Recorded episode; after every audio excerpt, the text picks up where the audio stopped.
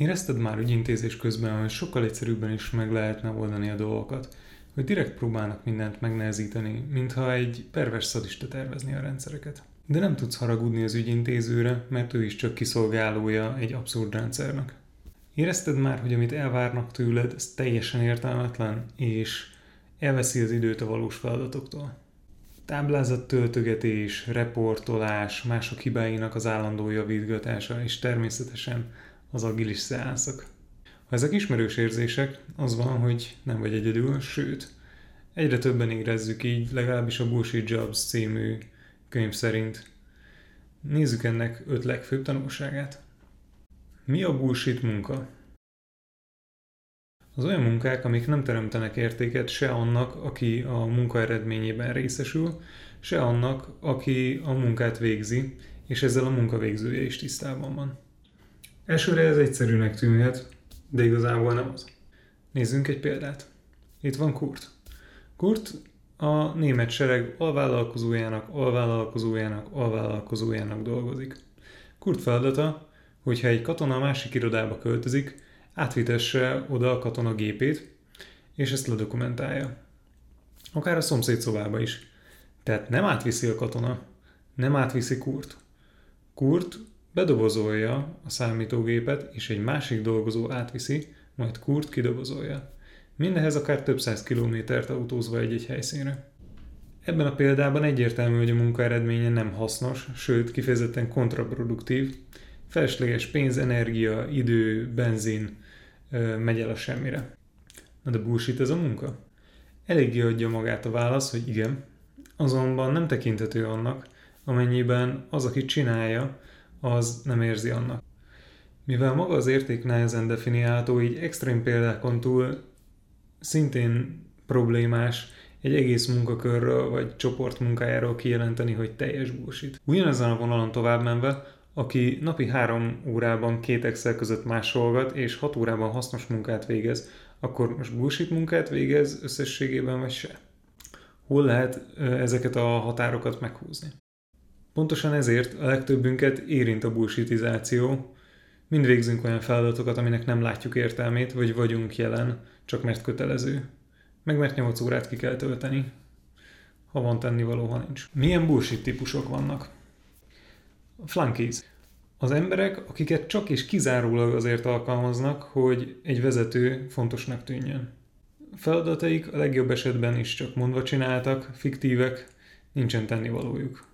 Ilyen munkák generálódhatnak úgy is, hogy egy részlegnél bővülési kvóta van, aminek a nem teljesülése esetén ezt a főnök bónusza bánja.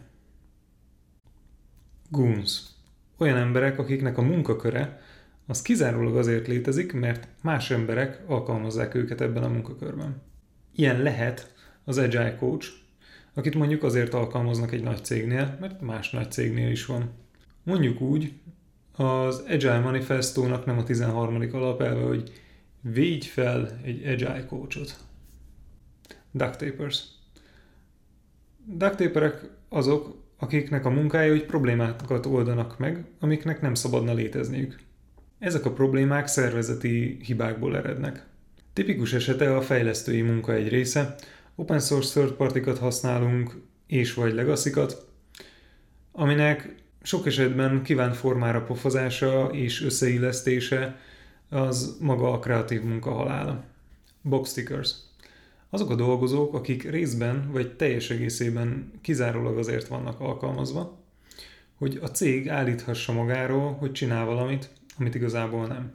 A feleslegesen kitöltött reportok, kérdőívek, duplán könyvelt tevékenységek és senkit nem érdeklő kimutatások sivárvilága ez.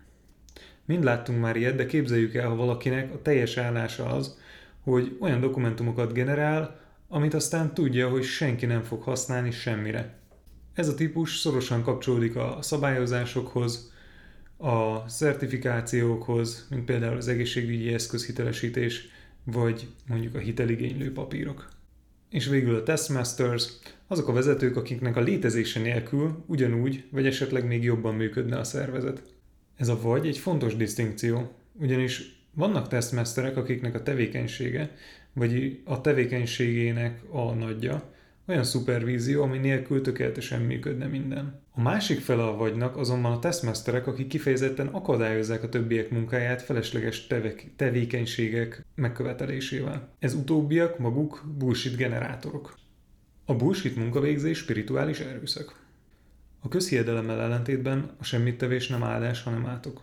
Gondolhatnánk, hogy egy jól fizetett munka, amiben az embernek semmit nem kell csinálnia, a legjobb a világon. Ezzel szemben az emberi természet ezt nem képes feldolgozni, a haszontalanság érzése, de akár az unalom is súlyos depresszióhoz vezethet. David Graeber is erre a következtetésre jutott, viszont van ennek hazai képviselője is. Linkelem a Spotify-os beszélgetést a Bórautról, a hatnak a Coach podcasten. Ironikus módon egyébként nem a legizgalmasabb adásuk, de érdekes témát dolgoz fel, úgyhogy mindenképpen tudom ajánlani. Kapcsolódó téma, és a probléma gyökere, hogy hogy alakult történelmileg, hogy magáért az időnkért fizetnek. Tehát nem az elvégzett munkáért, nem a termékért, szolgáltatásért, amit nyújtunk, kifejezetten az időnk, amit megfizetnek, aminek elkerülhetetlen eredménye, hogy legyenek munkák és idők, amik feleslegesen telnek. A nagyszámok törvényéből nem következik, de van esélye annak is, hogy az időfizetése miatt kialakuljon egy szituáció, amiben az emberek csak lélekülő monotonitás közepette várják, hogy délután öt legyen. Nap, mint nap, mint nap, mint nap. Nap, mint nap, mint nap. A bullshit terjedése. Aki nem dolgozik, az naplopó. Ahogy terjedt a társadalomban a munka idolizálása, elkerülhetetlen volt, hogy erre a munkaadók és a politika is reagáljon. Kérdés persze, hogy mi volt előbb, a tyúk vagy a tojás, viszont az nem kérdés, hogy az a társadalmilag elfogadott és értékesnek tekintett, ha valaki 8 órában dolgozik, és ez szinte mindegy is, hogy mit. Sőt, a gazdag sikeres üzletember képe együtt jár a kevés alvás, a 12 óra munka és az állandó rohanás képével. Ezzel szemben egy teljes állású youtuber, aki maga dönti el, hogy mennyit dolgozik és mikor, még mindig megbotránkoztat sokakat. Az nem munka. Főleg nem, ha élvezi is. De erre majd még visszatérünk. Következésképpen az, hogy minél többen dolgozzanak, az egy társadalmi érték, és ennek megfelelően a politikusok próbálják alacsonyan tartani a munkanélküliséget. Bármi áron. Hogy nem kell több ember? Itt egy támogatás. Vegyél fel még. Hol látunk már olyat, hogy teljes foglalkoztatás a cél, de a dolgozók egy része nem csinál semmit? Nem ugrik be egy példa sem. A másik oka a munkaimádatának terjedésének a menedzseri feudalizmus. A nagynemesek bevételüket, földjeiket és hatalmukat politikai szívességekre cserélték. Rangokat, címeket hoztak létre, hogy az alacsonyabb nemességnek legyen min harcolni. Fesztiválokat tartottak, hogy az alsóbb rétegeknek legyen szórakozás. Mindeközben udvartartásuk volt, teljes kíséret vonult velük mindenfelé. Na most a nemest cseréljük menedzserre, a címet pozícióra, a fesztivál csapatépítőre, az udvartartást pedig piárosokra, ügyvédekre, titkárokra. Nem tökéletes a metafora, de sok jegyét és problémáját is hordozza a feudalizmusnak egy nyolc rétegű menedzsment struktúra, ami egyes nagy cégeknél akár csak az egyeneságú people managementet jelenti egy-egy dolgozó felett. Öngeneráló és nagy rész bullshit pozíciók születésének melegágya az ilyen struktúra. Az értékhasznosság paradoxon. Senkinek nem sikerült még tökéletesen leírni, mi is az elválasztó vonal, vagy a definíció. Viszont valahogy mégis egyetértés van abban, hogy a társadalmi érték és a gazdasági érték nem ugyanaz. Sőt, azt se sikerült még definiálni, mi az érték, amit teremt egy-egy munka. Kézenfekvő lenne azt mondani, hogy a fizetség legalábbis becsli azt, hogy mennyi az értéke a munkának. De akkor ez társadalmi vagy gazdasági értéket jelképez. Mi nyitott kérdés, de szerencsére néhány dolgot azért tudunk. Az egyik, hogy pont ahogyan a magát halára dolgozó menedzser természetesnek hat, nagyjából a puritanizmustól, a reformációtól eredeztethetően a munkával járó önfeláldozás, önsanyargatás, vagy általában kellemetlenség szinte elvárássá vált társadalmi szinten. A kemény munka tisztítja a lelket, a tétlenség bűnhöz vezet. Mindez jól lefordítható mindarra, amit ma tapasztalunk, és amit az előző négy tanúságban már érintettünk. Közvetlen következménye az önsanyargató munka idolizálásának, legalábbis az esetek többségében, hogy a társadalmi értéke a munkának fordított arányban áll az érte kapott fizetséggel. Egyből beugorhat ellenpéldaként az orvoslás, hiszen vitathatatlan a társadalmi értéke, és nincs alul fizetve, mint szakma.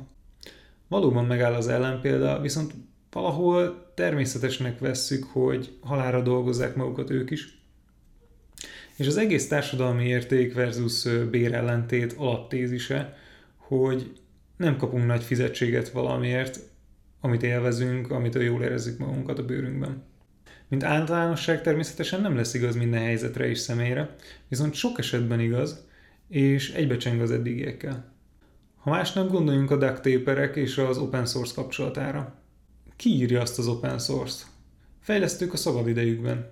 Tehát munkaidőben legalább részben alacsony társadalmi értékű bullshit duct tapinget végeznek, majd szabadidejükben hasznos open source library írnak, amit egyébként élveznek is, hisz miért másért csinálnák még a szabadidejükben.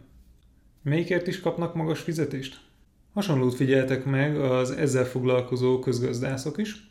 2017-ben a Taxation and the Allocation of Talent címen megjelent cikkükben, ahol dollárban próbálták kifejezni, hogy mennyi társadalmi értéket teremtenek egyes munkák, és összehasonlították az ezekért a munkákért kapott átlagos fizetésekkel. Mindezt a meglévő irodalmat összegyűjtve. Arra jutottak, hogy míg a kutatók, tanárok, mérnökök pluszban vannak, több értéket teremtenek, mint amennyibe kerül a munkájuk. Például az ügyvédek, menedzserek és általánosságban a pénzügyi szektor mínuszban van. Gondolom most mindenki leesett a székről, akkora sok volt ez az alatt, de ezt állapították meg. A könyv sok valós problémát érint és gondolatébresztő motivumot ragad meg a mindennapokból. Természetesen megoldási javaslatokat csak nagyon érintőlegesen említ, egyből vitatva is ezeknek a megvalósíthatóságát, belátva, hogy nincs egyszerű kiút ilyen jellegű öngeneráló folyamatokból. Fontos, hogy bár sok szakirodalmat felsorakoztat, a főállításaiban a szerző spekulatív következtetéseket használ, és semmi nincsen lemérve, nincs definiálva úgy, hogy az tudományosan megállja a helyét, amit ő maga is kiemel könyv alapját pár száz anekdota és levélváltás adja, amit az eredeti felvetés generált. Remélem tetszett a mai rész is, jelentkezem a következő izgalmas résszel, amint lesz időm megcsinálni. Sziasztok!